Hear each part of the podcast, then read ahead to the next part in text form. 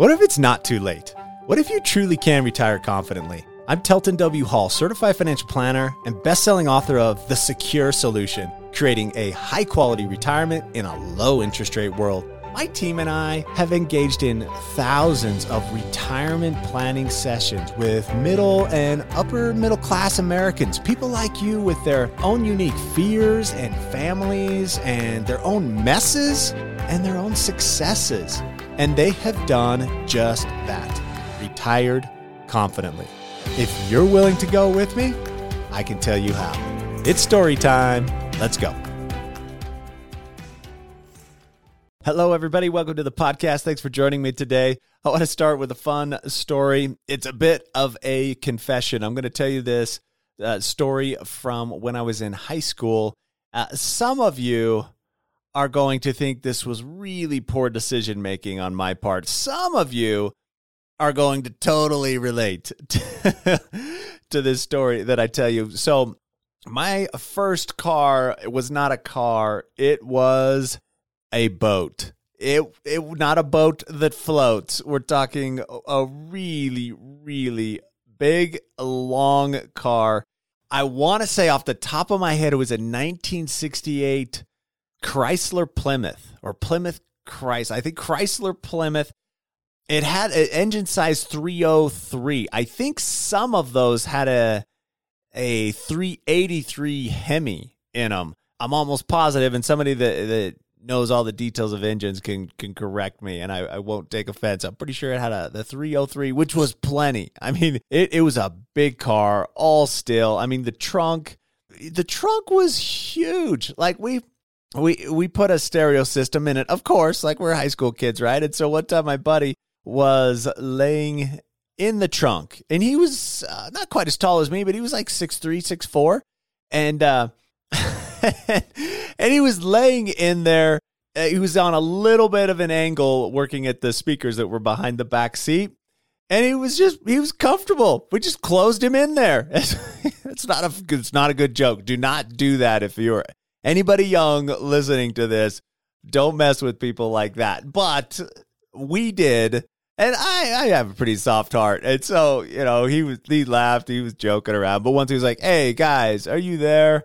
I only played it out for like 20 seconds of of uh, standing there in silence before I just unlocked it and let him out. And so so we kept it funny. We didn't turn it turn it mean.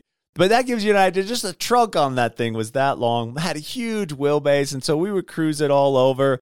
Had a, I think they called it the racing green. It was this really dark, uh, maybe emerald green. I forget what they called it. It was this this dark, shiny green, like it like it had emerald flecks in the in the in the paint was the was the concept. So at any rate, we had a ton of fun with that. One time I'm driving around with my buddy.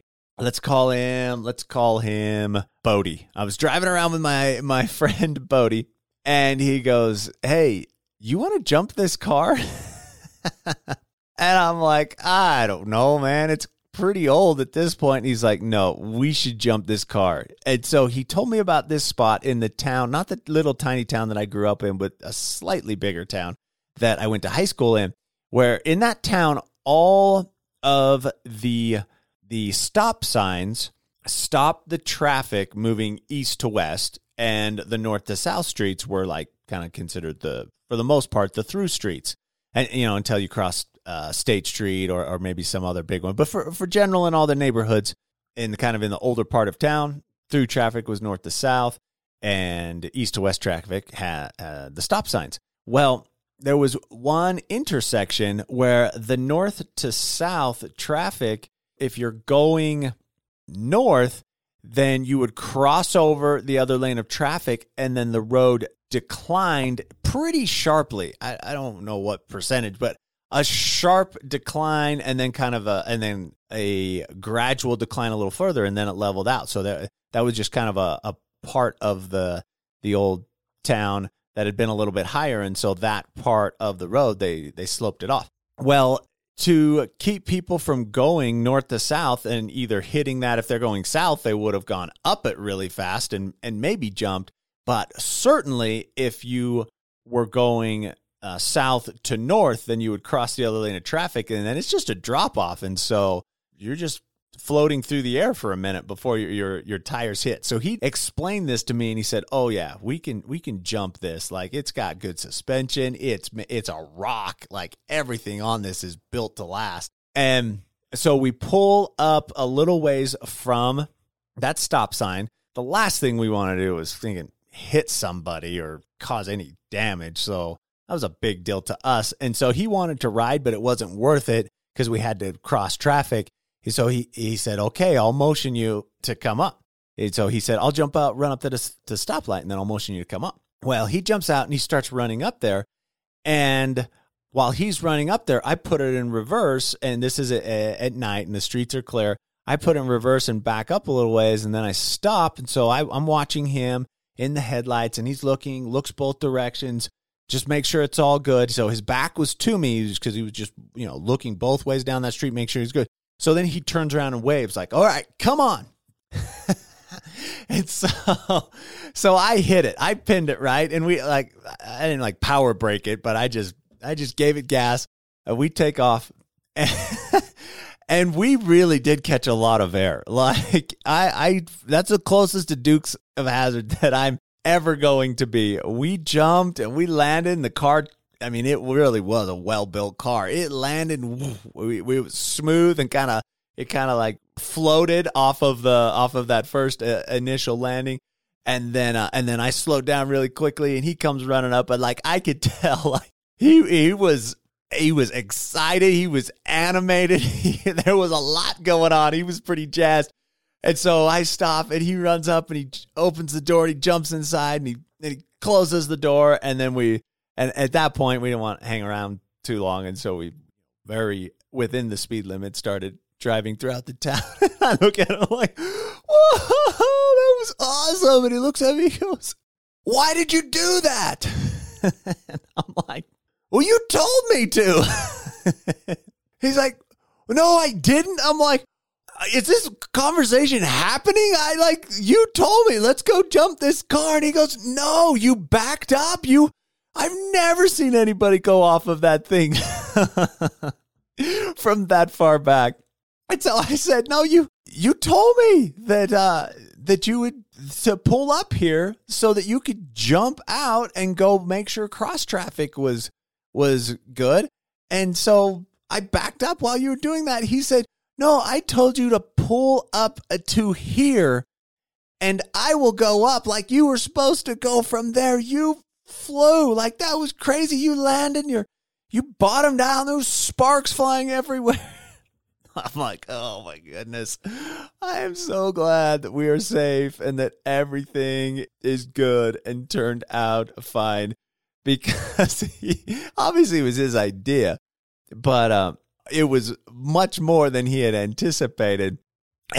and it was just a great example. Obviously, it's a bad decision. Don't do that. Like any teenagers listening to me, like it worked out fine and it's a funny story now. But if something happens and you roll a car, like it's just, it's just not worth it. You have other greater things to do. I mean, you really want a thrill in life? try starting a business. Like, yeah, this was fun for 20 seconds, but try putting yourself out there, creating a product or, you know, or, or try developing something. Like, that's like long term thrills, doing stuff that's, that's scary. That, that actually has a really positive impact in the world. So there, there's the, the lesson for, uh, for younger folks. For older folks, this is a story that I think about all the time when it comes to having a clear vision and then being able to create that. This is one of these times when it's like, oh, let's just do this. And we jump in. And in the end, it works out fine. And it's, and it's a, a great story, but it illustrates the point of not being exactly on the same page and how you can make bad decisions when you haven't created exactly what the game plan is and then and then communicated it. So I, I obviously that's the world that I live in is okay, how do we create a retirement income scenario that is really precise and really clear? So we've got that exact vision because once you have that vision then you communicate that really clearly. And if you, you're doing this yourself then obviously first You go through the steps to get this really clear vision of exactly what your income sources will be and at what ages you'll take those income sources, and then what happens when, uh, if you're married, one of you passes away, and then where does the Medicare or other types of um, health insurance that you use for that retirement, how does that play into it? Because that's where you get that clarity. That's where you get that clear vision. And then that allows you to then communicate that to perhaps the most important person is you communicate it to yourself. It helps you keep your head in the game when you're going through difficult market environments, or it helps inform your decisions right now, or your spouse for certain. Having that clear vision then allows you to communicate really clearly around that, as well as other professionals in your life. And so I, I think about this story often when it was just very simple that he says, let's do this. But when he jumps in the car, he's like, why did you do that? I'm like, what do you mean? Why did I do that? You, that's what you told me to do. And he said, no, I told you to stop here. I'm going to run up there. In my mind, he said, stop here. And so I can run up there, which will give you time to to get back a little ways away because we were not very far away from from the stop sign. And so i thought there's no way that you can get up enough speed to drop off of of this thing. So at any rate funny story but really important point when it comes to with your retirement income obviously other parts of your life but specifically with your retirement income because it's math you can get very very clear on exactly where you are and what you will need to accomplish your retirement income goals. That becomes your vision and it becomes just so much easier, tremendously easier to communicate that clearly to all the the stakeholders involved. So hope you enjoy that story and it, it's a huge huge important aspect of having a confident retirement. Hey, have a great week. Take care. Hey, folks, one last thing. If you have not checked out the Retire Confidently program recently, you really need to. We have drastically changed the cost associated with that program. So to go to teltonhall.com forward slash program and then click sign up and then put in the discount code podcast. Podcast, all caps. You're going to be blown away at the price that you'll pay for what a program that could massively change your retirement outlook, your confidence towards your retirement, and make thousands, ten thousands, even hundreds of thousands of dollars of difference in your retirement. Don't miss this. Take advantage of it right now. TeltonHall.com forward slash program.